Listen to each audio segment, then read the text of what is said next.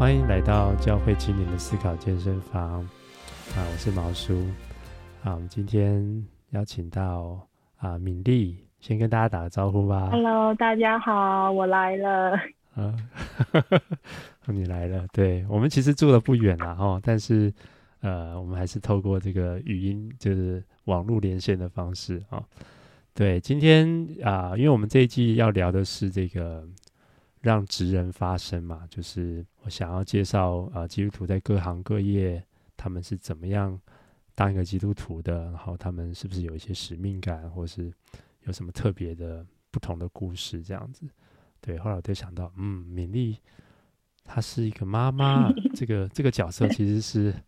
很特别的，是我们其实常常忽略，然后特别又是我知道她也不是这么一下子就心甘情愿当妈妈哦，而且她现在是自学妈妈，她有3个孩子，他们各是几岁啊？哦，我们3个孩子，老大今年8岁，老二今年5岁，然后小的今年2岁。哇，对啊，你看8岁5岁好不容易刚刚度过了，就是好像已经快要送幼稚园，就那个2岁的那个跑出来，对不对？所以就整个压力是很大的哦。对，我知道你小时候你应该的少女的梦想不是要当一个妈妈，对不对？我吗？我小时候我一开始我是一个文艺少女，然后呢，当我在当文艺少女的时候，我在高中的时候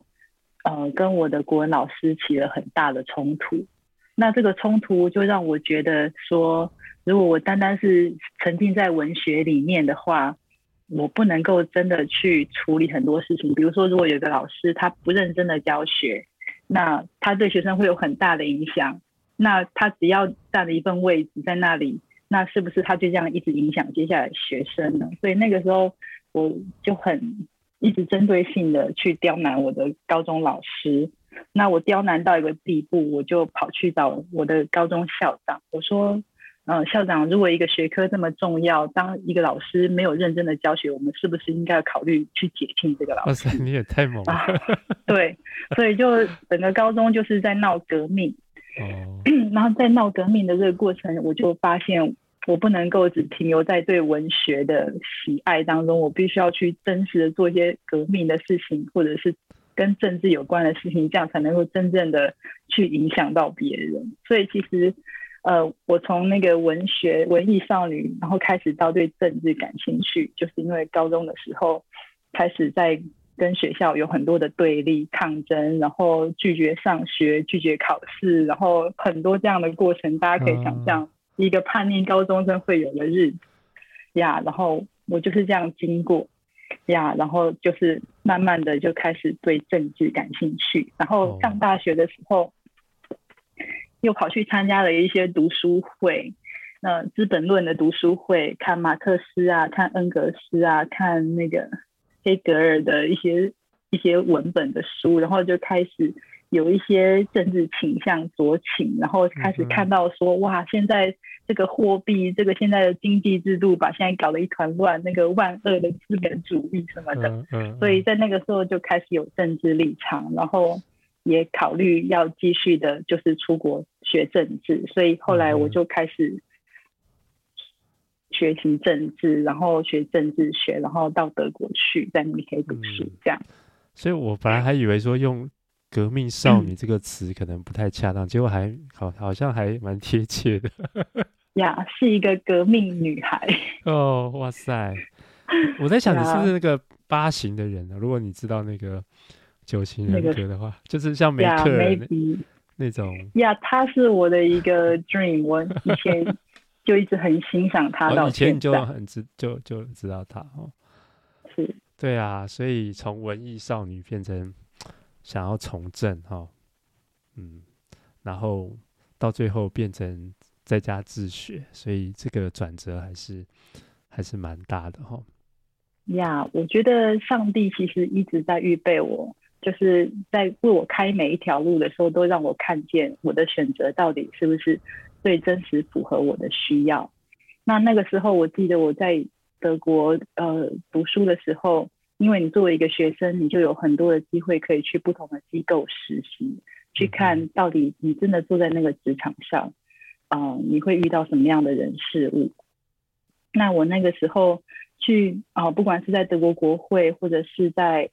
一些外交的机构去做实习的时候，神都让我看到很多政治很真实的面貌，包括说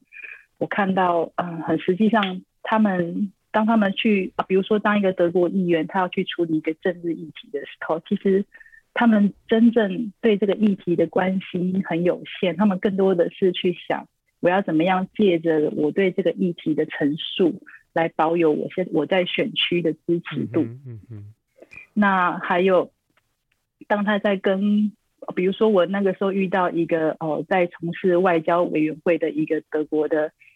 议员，然后当他在去处理这些跟国际的关系的时候，其实他们可以发挥的舞台都很有限，我觉得每一个角色可以发挥的舞台都很有限。那大部分的人还是困在那个框架里，比如说我要怎么继续我的政治生涯，那我必须要做什么妥协，或者我必须要取悦哪一个类型的人。那我就发现说原来真正在从事政治的人，他们其实去跟他们要关心的那个群众之间的关系是很单薄的，他们就是很单薄，这是第一点。那第二个就是我发现从政的人很孤单呀，特别是女性。你的这个实习可以发现到这么多事啊，好像对，因为看到了因为作为一个你知道吗，作为一个学生，大家对你是没有侵略性的，然后你就可以当别人的朋友去听。所以就是这几种不同观察，不管是从政治的部分，或者是从我看到这些在从事政治的人他们真正的生活的感受，我就觉得说我是不是要走这条路呢？那这是一部分啦。然后还有就是其实我自己在看政治学的书的时候，我就看到很多政治思想家，很多时候他们的生活跟他们所提出的理论是完全两个平行的世界。那比如说我说的卢梭，他写社会契约论，那他之后也写了艾米尔，是一整套关于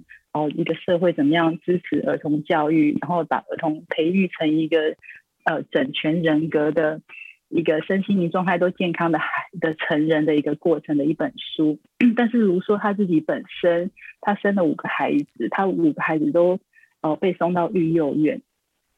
原因是卢梭他没有自信他可以成为一个好父亲。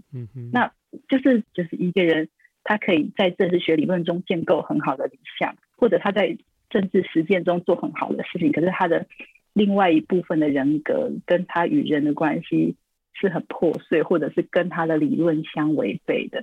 那还有一个例子就是我高中很崇拜的西蒙波娃，然后写的《第二性》讲到女人作为一个性别如何被剥削，然后如何在人类历史中重新找回自己的自主权跟尊严。然后我看那个书的时候真的是如痴如醉，对，可是如果你再看他的另外一本就是被编辑出来的书，就是《岳阳情书》，就是他跟他的美国作家情夫吧，一个情人之间的一些书信的时候，你就会发现哇，他写的那些关于他在爱情里面作为一个女人，然后怎么去思考女人的价值，怎么样去思考他跟异性之间的关系的时候，他又回到一个所谓的封建时代的小女人。然后我就觉得非常的有趣，就是一个人他可以写一本这样子经典的著作去影响世世代代女人对自己的观点，可是当他自己陷入某些生命中的情节的时候，他又会去做出各种跟他理论本身完全违背的一些选择跟决定。然后就是经过这些东西就一直让我思考说，到底我坚持走在政治这条路上看到的矛盾我应该怎么处理，这样这是我在学生时代反复思考的问题啦。对，可是我刚刚就想到说其实 也会有一些神学家还是写得很好的神学，结果是生活也是这个颇多问题这样子。不过我们还是要读他的神学，因为还是就像你讲这些政治学家嘛，还是提出了很厉害的。我觉得正是因为那些点是他们最敏感脆弱的地方，所以他们必须要用理论跟理性去建构一个乌托邦，让他们可以住在里面去，有一个安身之所。OK 以上言论不代表本台的。很好，其实我认同了，对，我觉得是有时候我们就是没有办法往自己看，或者是太破碎了，所以我们只好往外去找理想，或者是建立一些这种成就感，对，所以可以理解。那回到家里肯定就是一个哇，对，因为你从小如果受这些女性主义的思想，然后想要从政，那你最后在家带孩子，这个的确是一个很大的转折哈。我觉得在某种程度上我是被迫的，我要说几乎大部分的妈妈会选择放弃本来自己人生的很多计划，去进入另外一个角色，在某种程度上就是也不是说是被环境所迫，而是当你看到各种实际状况之后，你觉得这条路是一个你可能心里不是最想走，跟你少女时代的憧憬完全不一样的方向，但是却是一条最真实，然后你可以很真实的跟生命碰撞，然后去被神破碎的一条路吧。所以我不是自愿走的，我是被迫走的。是现实会来，上帝透过一些现实的环境好像会来引导我们哦。所以你提到其实在这个转变过程中也还有就是我们今天想要大概聊的这本书嘛，就是它对你的影响。对，今天因为那个时候我记得你在跟我聊的时候，你的问题就是说是哪一本书让我开始去愿意决定把时间那么多的放在孩子身上，甚至成为一个自学妈妈。当你当一个自学妈妈的时候，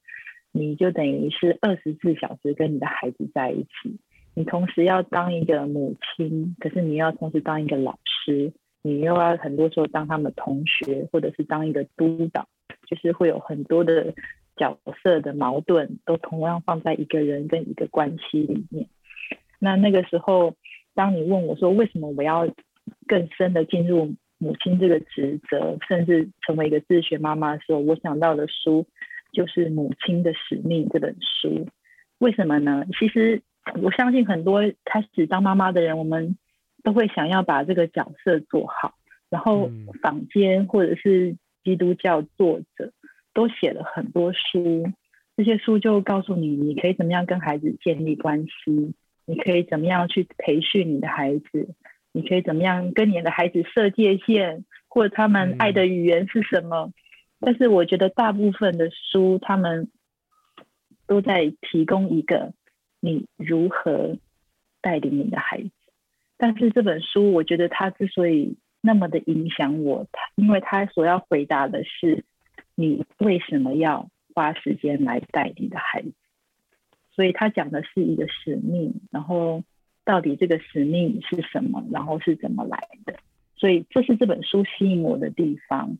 那当我们提到母亲这个角色，特别在现在这个非常标榜自我实现跟自我价值的时代里面，其实是非常敏锐、很尖锐跟敏感的一个词句，因为我们很难有人会直接的对另外一个女人说，你就是应该要放下你的职业来去成为一个母亲，我们绝对不会有人这样说。当你这样说的时候，你就等于是歧视女性，或者是忽略女性的价值什么什么的。所以很少有人会这样子去告诉另外一个姐妹说你要做什么或不做什么。那这本书很有意思，我觉得作者非常的大胆，也非常的传统。他就很大胆的提出一个论调说，如果可以，他鼓励所有的母亲都放下，在生命中的某些阶段都放下你的职业，专心的陪伴你的孩子，在经济各方面许可的状况下，这是最好的抉择。我觉得当一个作者他敢于在这种自我实现的时代提出这样的论调是很勇敢的，我第一个我是针对作者的勇敢非常的吸引我，然后我就来思考说到底是什么样的原因让他愿意宁愿被骂的头破血流他也要坚持这一点，然后我就开始看这本书了。可是我有一个问题，就是说好像在华人教会的这种氛围里头，这个做这个决定好像还是一个对的啊，至少像我妈妈也是一样，她也是有大学毕业，在那个年代也不是每个人都大学毕业，然后她后来孩子生得多，她就在家里没有去外面上班。对，所以对我来说，这种观点在教会还算蛮普遍的。不过你那个时候没有反弹嘛，因为你应该还是在一种你没有从你的女性主义的这种角度来跟她搏斗一下。就被他说服了。应该是说，因为我是在结婚的第7年之后，第8年才开始有我的第一个孩子，所以我觉得在我个人的生命历程里面来说，神已经用前面7年来让我搏斗了。所以当我到了第8年有这个孩子的时候，我就神他某种部分他已经减掉了我里面的很多的执着，而这些执着我是在婚姻的过程里面被磨掉的呀。所以这是我个人，所以当我在看这本书的时候，我得到的不是那种反冲，因为我觉得这个反冲是我在7年前就已经有过的挣扎呀。因为我因为婚姻，然后因为先生的工作的关系，就是我常常很多建立起来的东西，因为他换了一个城市，我就全部重新再来一次，再来一次，所以我觉得这个是我在婚姻里面比较多会遇到的升级。这样，母亲的使命这本书啊，我先介绍一下它。它应该是你读的是简体版的，对不对？它是一位美国的作者，叫做 Sally Classen。The Mission of Motherhood， 它应该是一个就是算比较保守的基督徒的这种妈妈嘛，不过对你当时来说，就是就像你刚刚讲，就是因为你已经经历了很多的这种破碎啊，或者拉扯啊，然后你好像就是在那个当下是能够读进他的这种比较强烈的观点，就觉得说，我觉得应该是说他清楚的讲到了现在不管是美国或整个世界文化的方向，这个方向就是说我们非常的崇尚一个人他可以有一份成功的事业，那如果一个人只有成功的事业，但是家庭是破碎的，那你好像也很不完整。所以现代人对于一个人最完美的样子，大概可以定义成一个成功的事业，然后你有一个完美、和谐，而且这个的家庭，而且这个家庭是不会耽误你的工作的。然后你跟配偶之间有一个非常精力充沛的爱情，然后你自己在个人实现上，你有一个很好的自我实现的过程。我觉得这个是现代社会慢慢给人塑造出来的一个幸福的形象，其中一种就王子跟公主结婚，然后幸福美满，还有工作的家庭。我觉得这有点像是现代一种，当你进入一种自我实现跟以及你跟身旁的人和谐的关系之间的一种理想的状态，这样子。但是我相信在听我们这个节目的人，如果你是一个妈妈，或者是你已经成为一个父亲，你都会很真实的感受到一件事，就是事业跟你作为父亲或母亲的职责其实是很难兼顾的。你很可能就是当你想要兼顾的时候，你就发现两个都做不好，或者是你就必须要其中牺牲一个，这样我觉得这是在这个世代里面的，特别是我也许作为弟兄也是一个命题吧，你可能就要选择你的事业或者是你的家庭，那姐妹也是，那这个世界就是对于姐妹更传统的观念，或者是我们说从圣经里面的理解，姐妹对家庭的所负担的责任又更重一点。所以怎么说呢？所以我就觉得说，在这个过程中，其实女人她其实是很拉扯的。她一方面想要证明我可以借着我的能力以及我的努力，在这个世界上发挥我的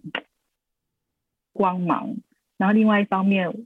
我又可以同时的去好好的服服帖帖的照顾我的先生跟我的几个孩子，然后有一个幸福完美的家。当你少了其中一个的时候，你好像都会被这个当代文化所批判。如果你今天是放弃你的职业，然后你成为了一个妈妈，那大家就会说，哎，就是女人就是这样子，就是必须要放弃，然后你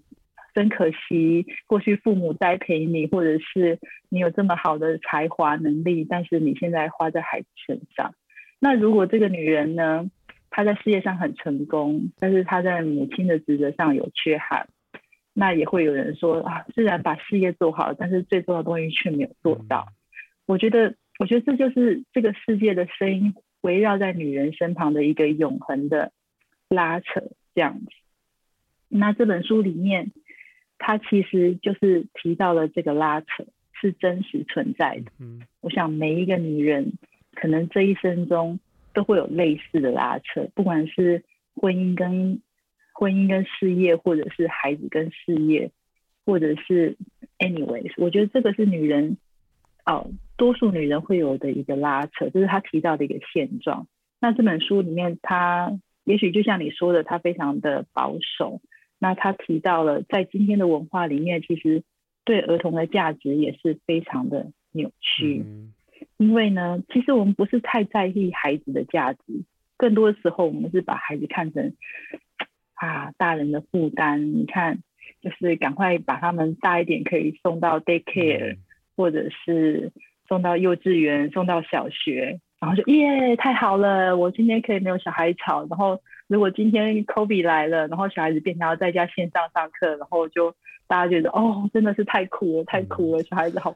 吵，我都不能够专心做什么事。在台湾他们会说7月是什么月啊？7月放暑假。对啊，就是某个月这样，因为就是小孩被放回来了呀，类似的。我知道这里面很多只是一个开玩笑，但是在这本书里面他就提到了，其实我们或者是半开玩笑的，或者是半真实的，其实我们很不自觉的就把孩子看成一个大人的负担。那这本书里面讲了一句，他说是孩子好像是一个给自己带来不方便的一个性生活的副产品之类的。那我就觉得说非常有意思哦，就是这个世代虽然我们好像花了很多钱在栽培孩子，可是当你父母回到自己的本心的时候，我们还是觉得我们生命的某一个部分，我们是渴望不被打扰，渴望可以就是有我们自己那一块是没有孩子进入的。所以我就觉得说，这个因为有孩子所带来的那种负面的我们会有的联想，就是变成这个世代一个好像很普世的价值观。然后呢，接下来呢，他又提到了一个，就是很多时候我们把育儿的过程变成一个商业化，就是所有跟小孩子相关的活动，我们只要把它委托给任何一个机构，运动就推到那个什么足球队、篮球队，那学业就推到任何各种那种课业补习班，那甚至也有那种什么品格训练营，好像任何一个孩子在成长过程中所需要的养分，所需要的陪伴，我们都可以借着外包给其他的机构这样子。所以呢，就是把家庭内部对于一个儿童教养的责任就交给了托儿所，或者是学校，或者是老师，甚至是电视，或者是电子媒体，或者是他们的朋友，小孩的朋友们。这也是一个现在育儿的现状。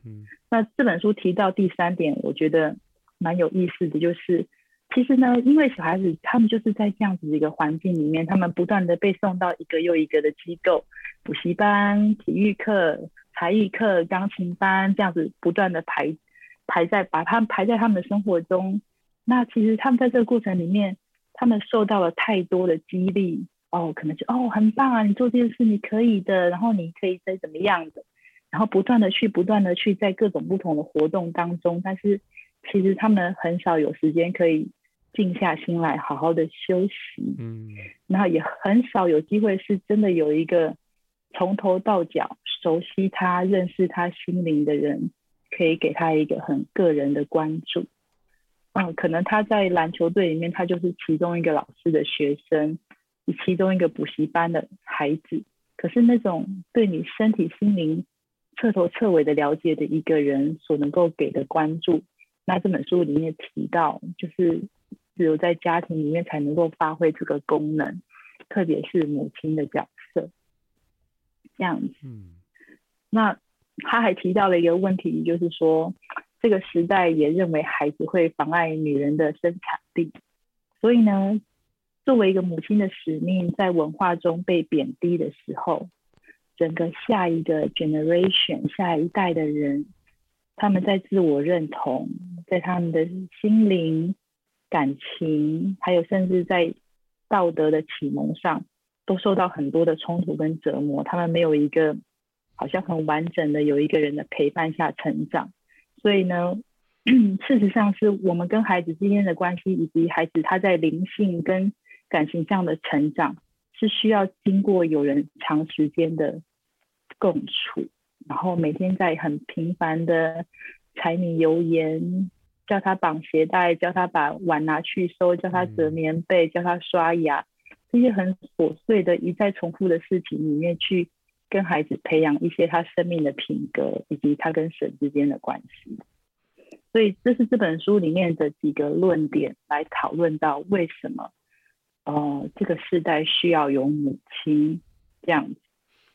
那我个人对这本书我最喜欢的部分就是他很诚实的讨论到作为一个姐妹在现在这种自我实现的文化中的挣扎跟痛苦，然后他也觉得女人是可以做出选择的，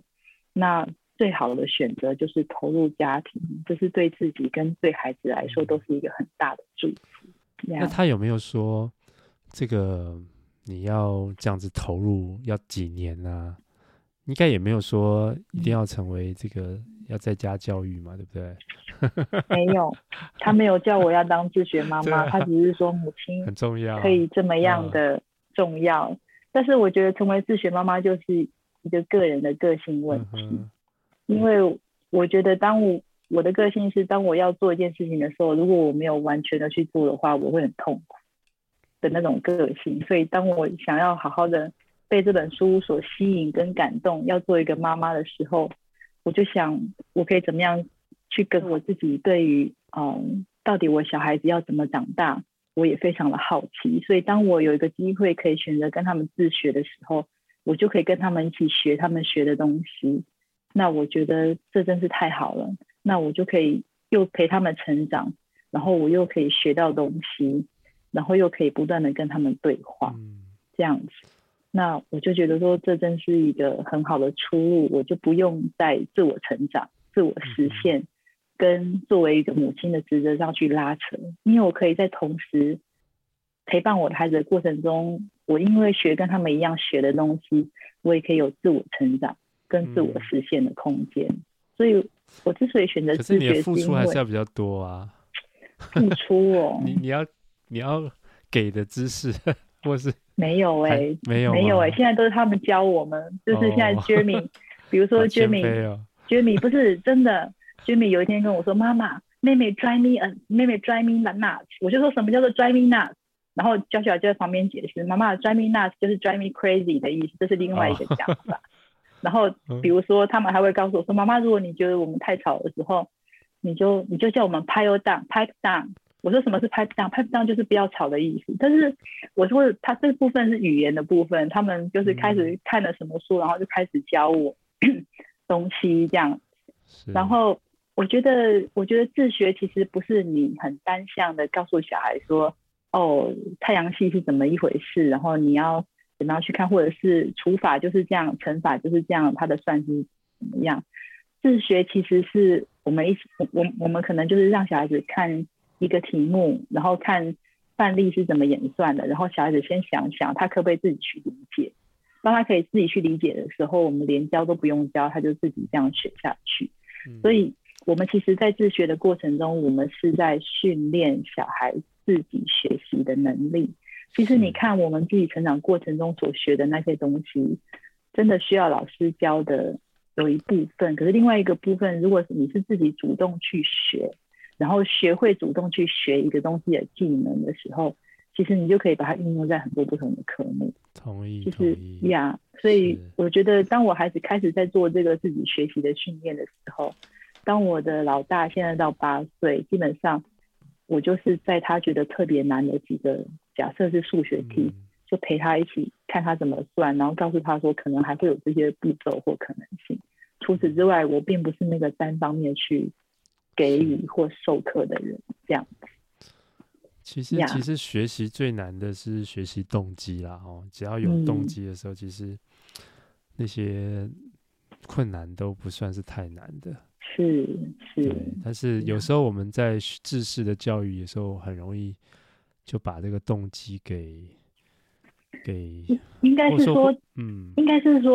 在知识教育里面，孩子没有时间去想我为什么要学这个东西。对，因为呢，授课的老师他们必须要在一个学期里面把不同的课程上完，所以他们处在一种要完成进度的过程，所以他们就必须要一个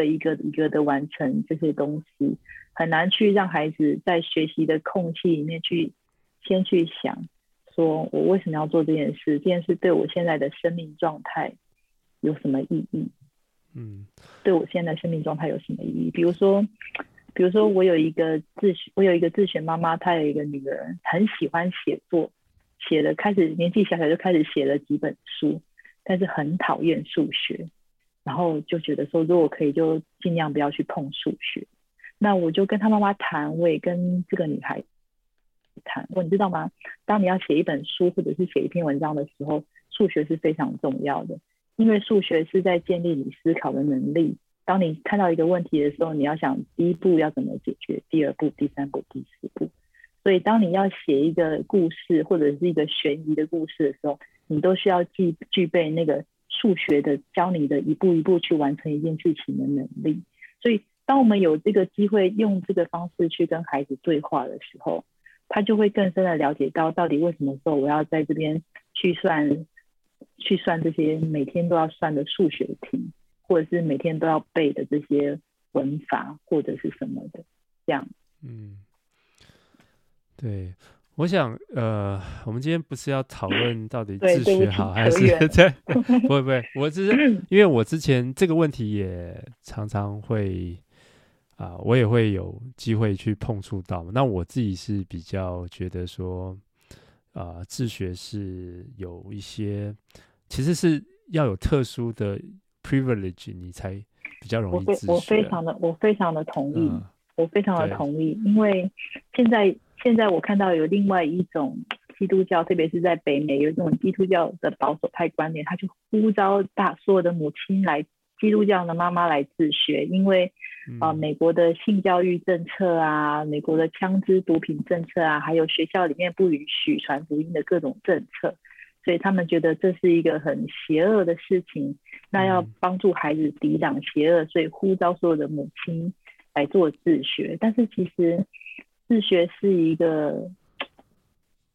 很大的牺牲，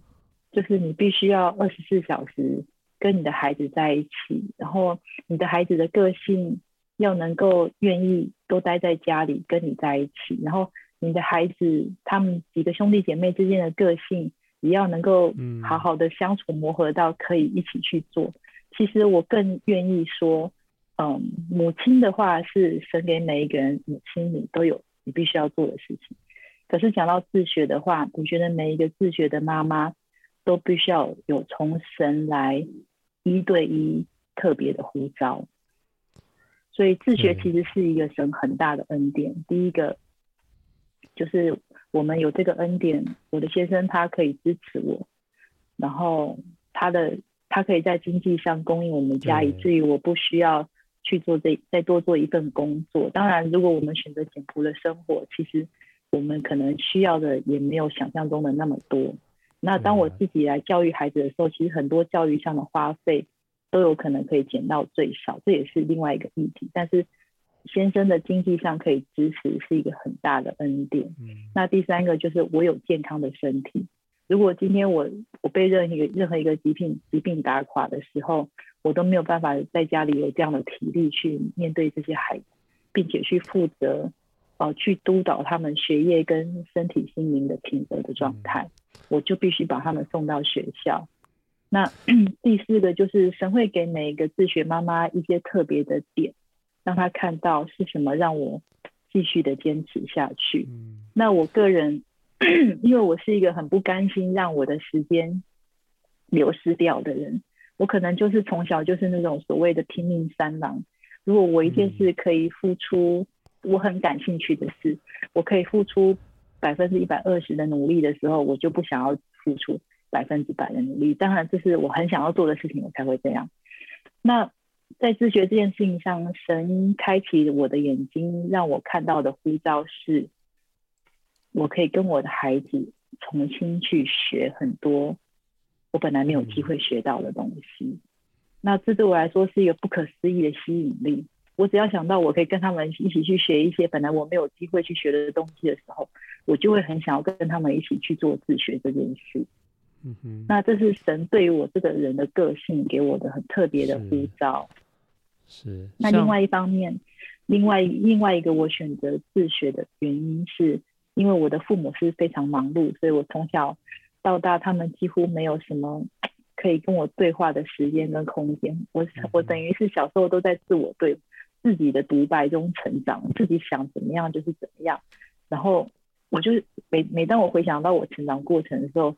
我觉得我在某些生命中过不去的那个坎，如果我的父母可以轻轻的用成人的视角一点拨，我就不会困在那里，甚至是放弃某一件事情了。可是因为他们没有时间跟我对话，没有时间陪我，导致于我很多时候我用自己那个年纪所能理解的世界的角度，很扭曲的看待了每一件我遇到的事，然后就影响了我生命中很多的决定。所以我就希望可以不断的跟我的孩子有对话，然后去了解他们在想什么，然后用一个成人可以给的眼光跟反馈来跟他们讲我的理解，这样子。我对不起啊，我要说一下，就是我觉得就是说自学可能你刚刚有提到，但是我是觉得说它真的不是一个一体适用，就是都适合的。那没错，也不要去强求，或是真的是有特殊的处境，像你有丈夫的支持，像我们家我太太的个性，她自己也就不会去当自学妈妈，你知道吗？那像我就知道说我跟孩子相处，我很喜欢陪他们，我也喜欢跟他们对话，可是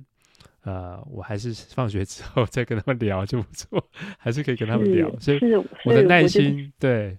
所以我觉得真的是有每个人有不同的处境，然后而且我觉得特别就是说那个动机啦，我觉得那个动机到底是什么？所以你刚刚有谈到说，其实有些时候是我们为了要把孩子给放在一种好像不要他受外面的这种不好的环境的影响，这种孟母三迁的心情也是可以理解。但是至少对我来说，我一直觉得信仰它就是在这个世界，然后不属于他嘛。但是有时候我们也不可能说一直把他们放在这种无菌室、无尘室，而是需要让他们就在这个世界。现在孩子也会，我孩子比较大嘛，他们青少年，所以其实他们也会带出很多学校的问题，然后回来跟我说，然后我们也会在餐桌上对话，然后所以其实我觉得依德为就是只要你愿意陪伴，愿意对话，我觉得都是蛮好的。是的，我非常同意。因为有时候也会有姐妹问我说，她到底该不该自学她的孩子？那我会跟她说的是，其实不管你的孩子被放在什么样的学习环境中，你都可以很好的陪伴他。比如说，如果他现在是在公立学校里面，你依然可以就是跟他去互动，在公立学校里面学校的政策是什么，学校它让你做出什么样的选择，或者是你有哪些选项，老师对这件事情的回应是什么，那其他同学又怎么样的来理解一件事情。你还是可以跟孩子去一起探讨，并且去从圣经的角度帮助孩子建立一个世界观。而且你在这个过程中，因为你接触到大部分都是未信主的家庭，当你跟这些家庭做连接的时候，其实你等于是把孩子送入一个宣教工厂，然后你陪孩子一起在校园里面做一个宣教的事工。当然这是理想的说法，但是我觉得它可以是一个 vision， 你可以用这样的 vision 陪伴你的孩子在公立学校里。然后如果或者是你把孩子放在一个基督教学校，那你在基督教群体里面，我相信你也可以跟孩子讨论很多基督教群体里面会看到的问题跟你需要思考的地方。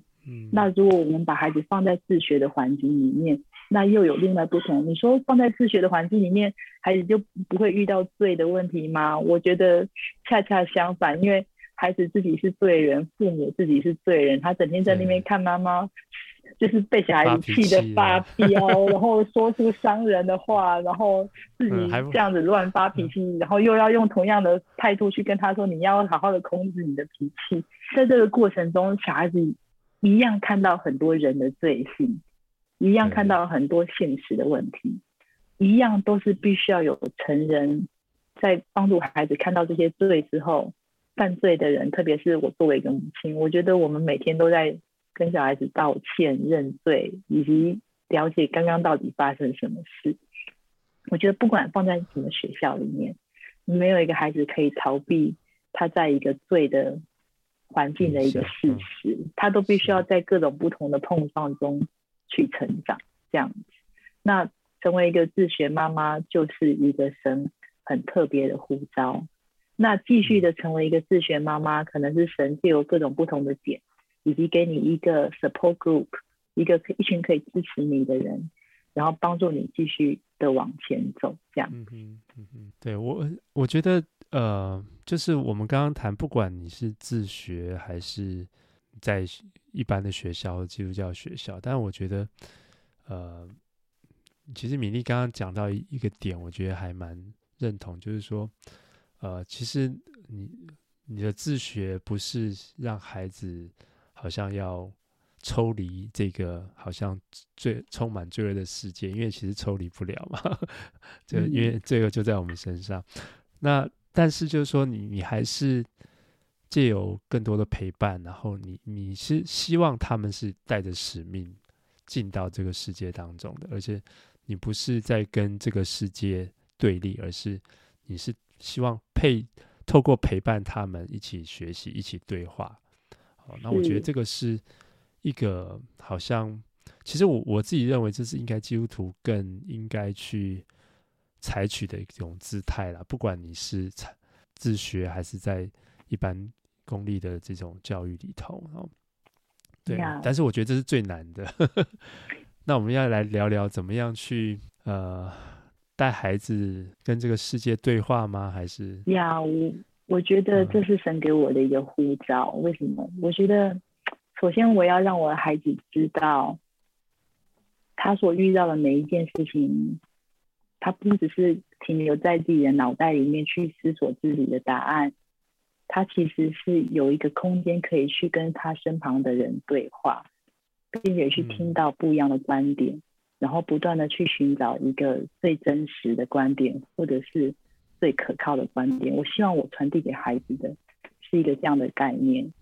因为我自己很欣赏的一个作家，就是我个人把他当作我的 mentor， 就是卢云。他在其中一本灵性指导的书里面讲到，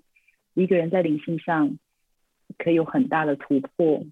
其中一个就是他把他从自己的世界里面的独白，自己跟自己那个很有局限的充满罪的眼光或者是自怜的眼光的独白，转而向对上帝说话，进而在把自己开放给跟上帝说话的过程中，聆听到上帝的声音，不管这个声音是借着圣经的话语，或者是其他属灵的同伴，甚至在生活中一个片刻的感动。就是把一个人从自己自我独白的一个困境里面释放出来，成为一个人跟上帝的对话。甚至当人跟上帝之间建立一个更好的安全感之后，我们有勇气可以去跟我们身旁的人对话。那我举一个我自己小时候的例子，因为我刚刚说我妈妈很忙，所以我不太知道怎么跟他们对话。那我们家是做生意的，所以下面总是来来去去很多很多人。那我小时候曾经有一段时间很喜欢弹钢琴，那后来我们家二楼就放了一台钢琴让我常常去练，可是后来我就再也不练琴了。我不练琴的原因其实很单纯，就是因为楼下有那么多客人来来去去，每个人都要听到我练得这么烂，我实在是拉不下脸来练给这些人听。然后我就因为这样子，我后来就放弃了钢琴。我就想说，如果我在那个当下我有机会可以跟我妈妈谈话，告诉她我心中的恐惧，其实这件事很好解开的，就是根本没有人在听，你不用担心啊之类的。或者是其实听到的人他们都觉得他们不在乎你弹错，他们发现你在练习，觉得你很努力呀。我们看到的不是你此刻弹的好不好，而是你愿意练习的心。其实只要有一个大人用大人可以理解的尝试去点拨一个小女孩，她就不会每次谈的时候都非常的 discourage， 都非常的自我控告，然后就再也不愿意继续谈了。当然这只是一个小例子。你说我觉得我们那一代好像真的比较少跟父母谈心，父母很少跟我们谈心啊，所以我们其实是愿意的哦，是吧？或许吧父母不知道怎么跟我们谈，对，他们大概就是也就是那时候国民教育什么，就把我就是等于也是这个委外这个把教育的事情交给政府去管。是没错。所以我在回想我成长历程的时候，我就发现说，其实我的生命里面如果有更多时候我可以把我心中卡住的点讲出来的时候，其实它一点都不难解决。所以从这一点来讲，我就很希望不断的跟我的孩子建立那个对话的习惯。那在自学家庭里面很有福气的一点，就是我们什么时候都在跟小孩子讲话。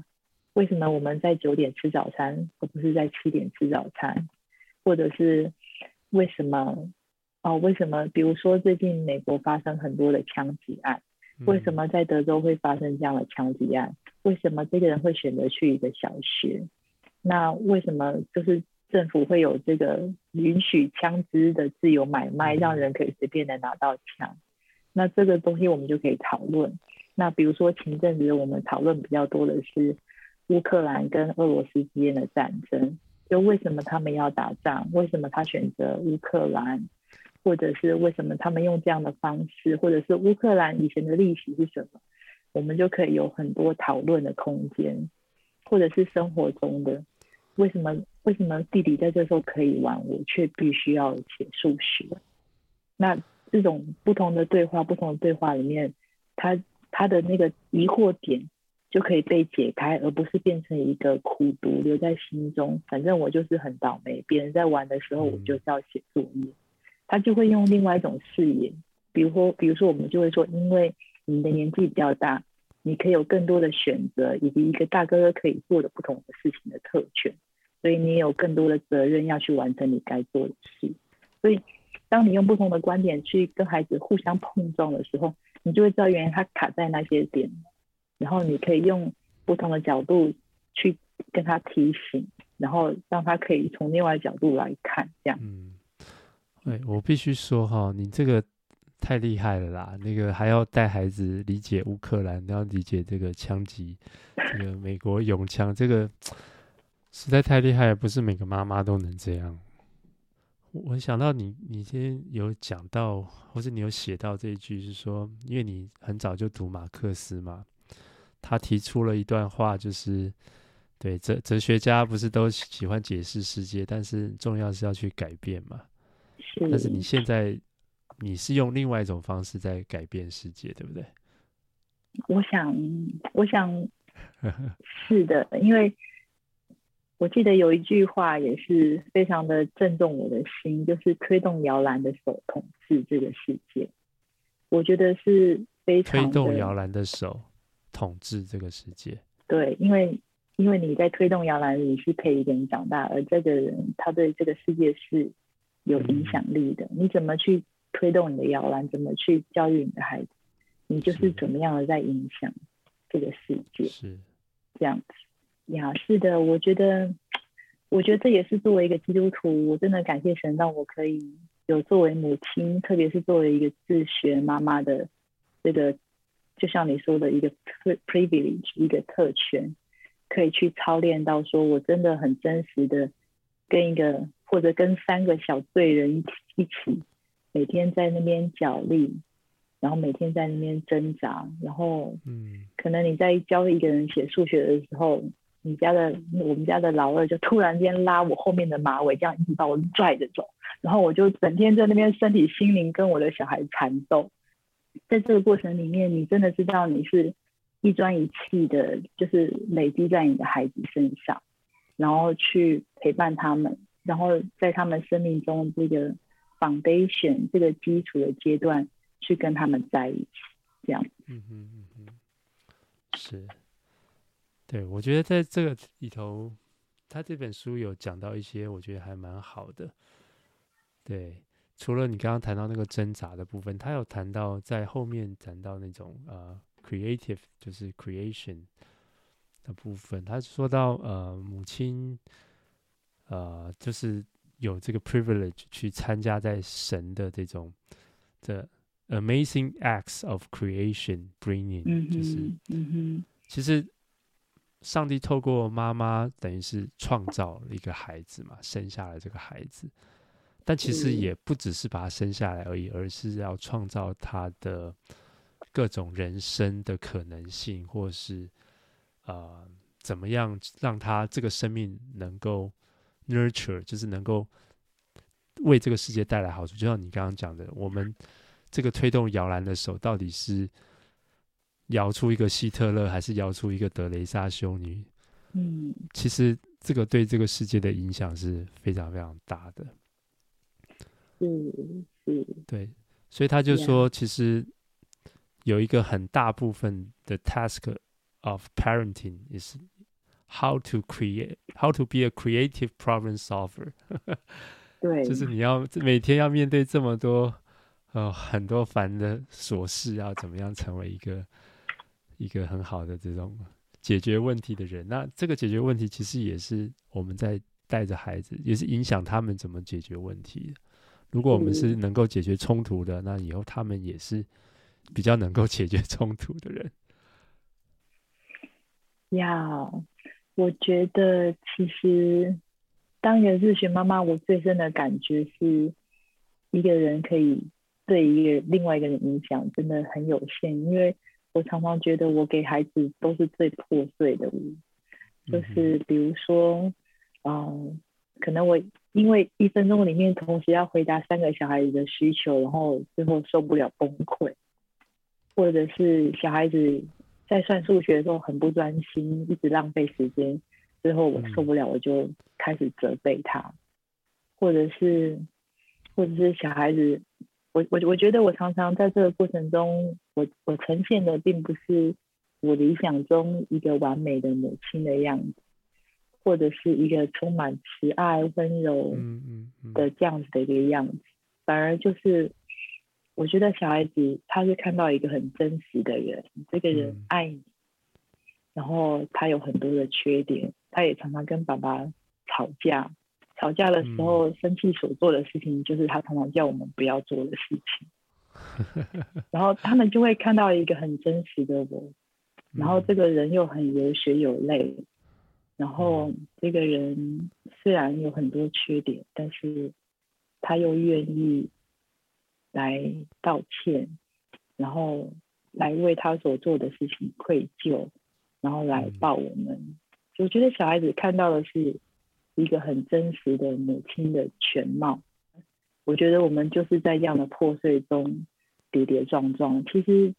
在自学的过程里，学科反而是常常是大部分自学妈妈最不用担心的，因为其实小朋友他们学习的能力是很快的，如果你真的有时间一对一的跟他讲一个东西，或者是看一个教科书花20分钟，他的理解能力就会相当于他在课堂里面学一个礼拜，因为这个一对一的告诉他，并且在他错的时候第一时间告诉他，哦，你这样做为什么错，而不是他回家写作业，隔一天之后老师再改，改完之后隔天再换给你，然后你再看为什么错，就是这样一来一往的过程。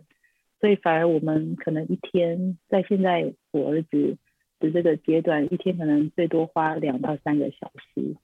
做一些基本的学科的学习，然后其他的时间我们就是带他来操练家务，比如说洗碗、做菜、折衣服、整理玩具、照顾妹妹，然后就是整理生活环境，然后藉由这些事情来去跟他们共处，跟他们磨练，或者是在他们兄弟之间，可能他们最近很喜欢玩 board game 或者是西洋棋，然后玩起来就吵起来就闹起来，然后来处理这些兄弟之间的苦毒跟议题。我觉得我们大部分时间反而是处理这种生活上的事情，多于就是学术上的东西这样。这也就是最难最真实的部分哦。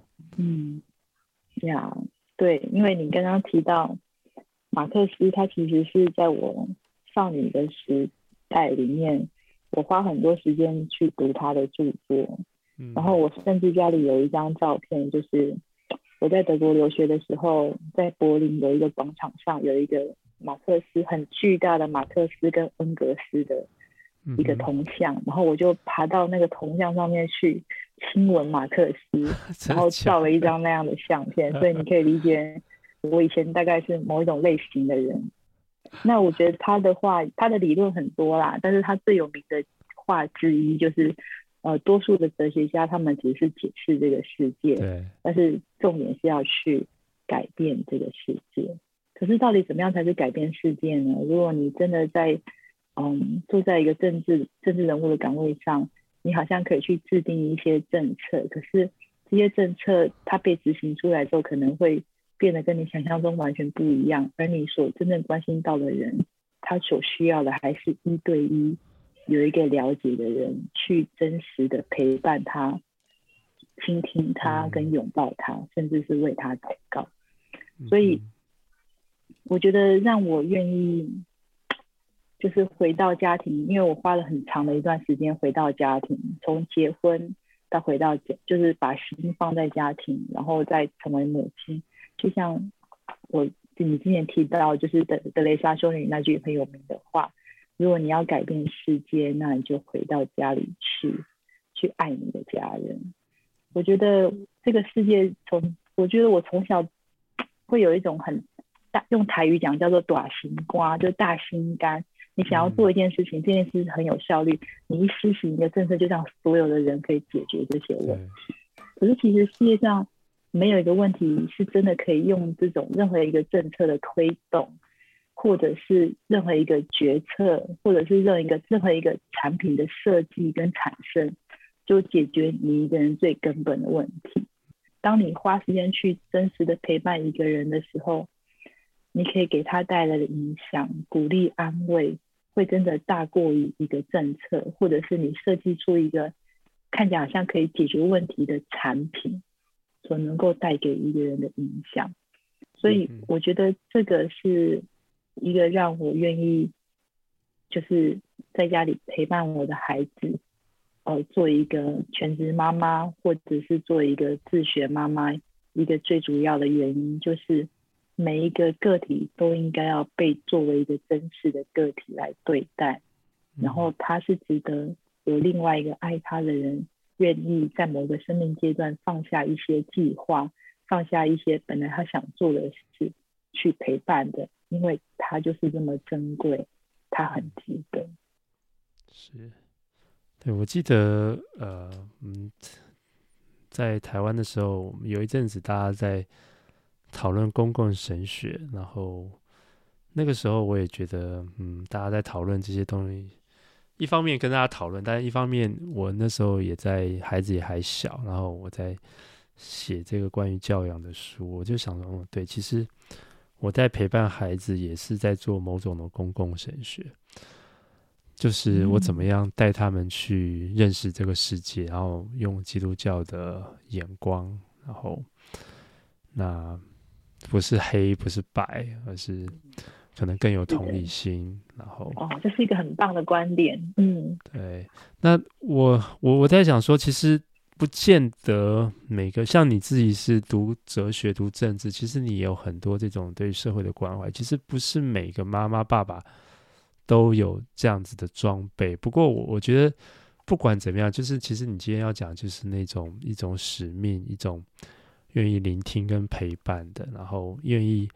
放下你自己的一些自我实现的梦想，然后去成就最爱的孩子嘛。而且从聆听陪伴他们，也带他们一起来与这个世界对话哦，不只是爱他们，而是也学习带着他们去关怀这个世界。呀，不管是不是自学，我觉得不管，对，我觉得其实每个爸妈我们其实都可以这样做，都可以试着去更多聆听，甚至其实更多是破碎哈。其实我们能教他的东西也没有真的很多啦，真的对不对？就是坏榜样可能还比较多。一个需要上帝的人就是这个样子。对啊，所以有时候比如说我们说怎么样带孩子信耶稣或什么，我现在想说啊，只要不要让他们不信就不错了。对，所以啊，就我们都在家里，什么东西都被他们看得一清二楚嘛。对，所以其实学习道歉、学习破碎这样子，其实也就是最真实的状态了。对呀，很认同，你说的很好。好，今天对，谢谢敏俐来跟我们聊这本书哈。我们虽然都拉出去聊了很多，不过对，其实我想他的故事就是来告诉我们，其实上帝给我们每个人都有那个改变世界的那个使命哈。其实马克思说的还是蛮有道理的啦，只是可能我们理想跟现实碰撞之后，其实我们也有些人真的是蒙召花真的更多的时间愿意在陪伴在孩子的身上哈。对，所以我觉得这是在现代整个很多价值都崩解啊，然后很混乱的世界当中，其实是父母很重要的工作，就是不管你是不是自学，还是或是你是全职的，或是你在外面工作的父母，我觉得这个陪伴孩子都是一个不变的重点嘛。哦，聆听、对话、一起学习，是一起学习。对，好，谢谢敏俐来分享她的这个生命故事。那我们有机会再聊咯。好，大家拜拜。好，拜拜。